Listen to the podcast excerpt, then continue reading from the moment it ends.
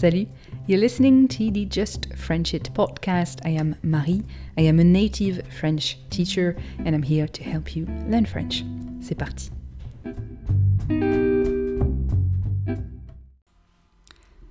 Grit is probably the number one quality you need to succeed at about anything, right? Sticking up with things, keep working at them, hustling. But this kind of mindset can be harmful even in language learning because as much as you know i love french i think french is an awesome language to learn obviously. I i don't want learning french to become something painful for you right? Something you do because you have to.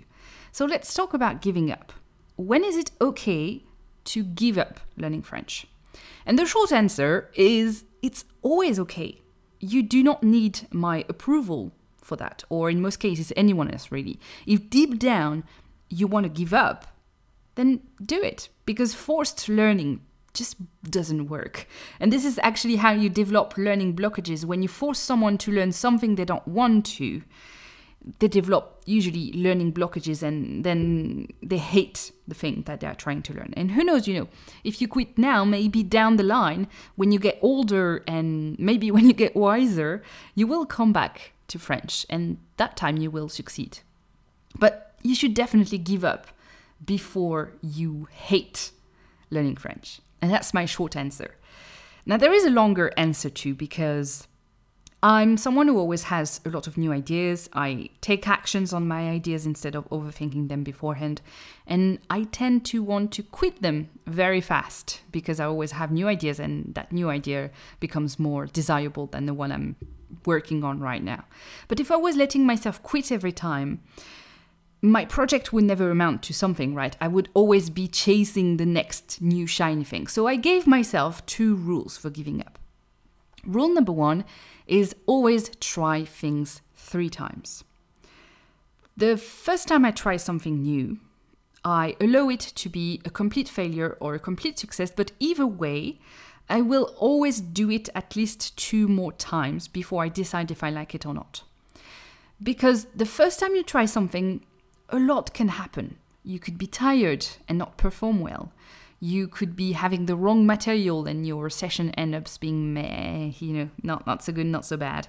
Or you could just be really lucky and your session could be an amazing success.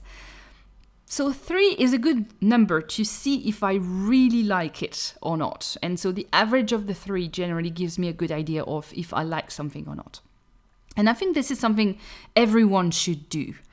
When learning French, this actually means trying to speak French at least three times with someone uh, before I decide before you decide if you like it or not, or going back to the same exercise three times before you completely give up on it.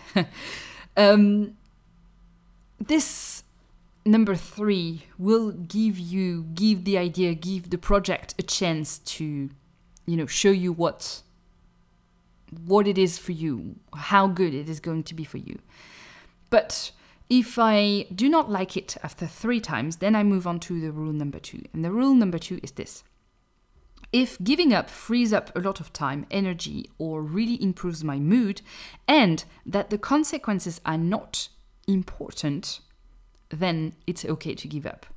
At the end of the day, you know, giving up something should help me in some way. Either help me be in a better mood or give me time to do something more important. It's about weighing the importance of the negative and positive consequences.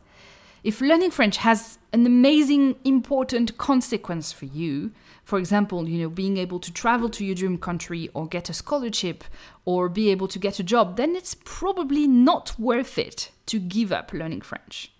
And you should try, you should try some more. Maybe find a better way or an easier way to do it. But if it's a passion project and that you realize you're not really passionate about it, then there are only good consequences to giving up. And I actually encourage you to give up in that situation. So you can do something that you like better, so you can free up time for something else, so you can quit before you actually start hating French, as I was saying. So those are my rules. Try at least three times, and after that, see if giving up has mostly good consequences. And if it does, then give up.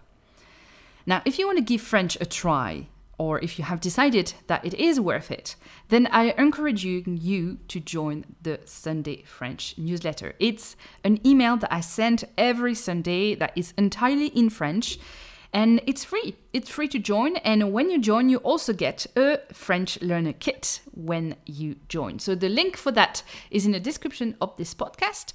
I hope to see you Sunday. Bye.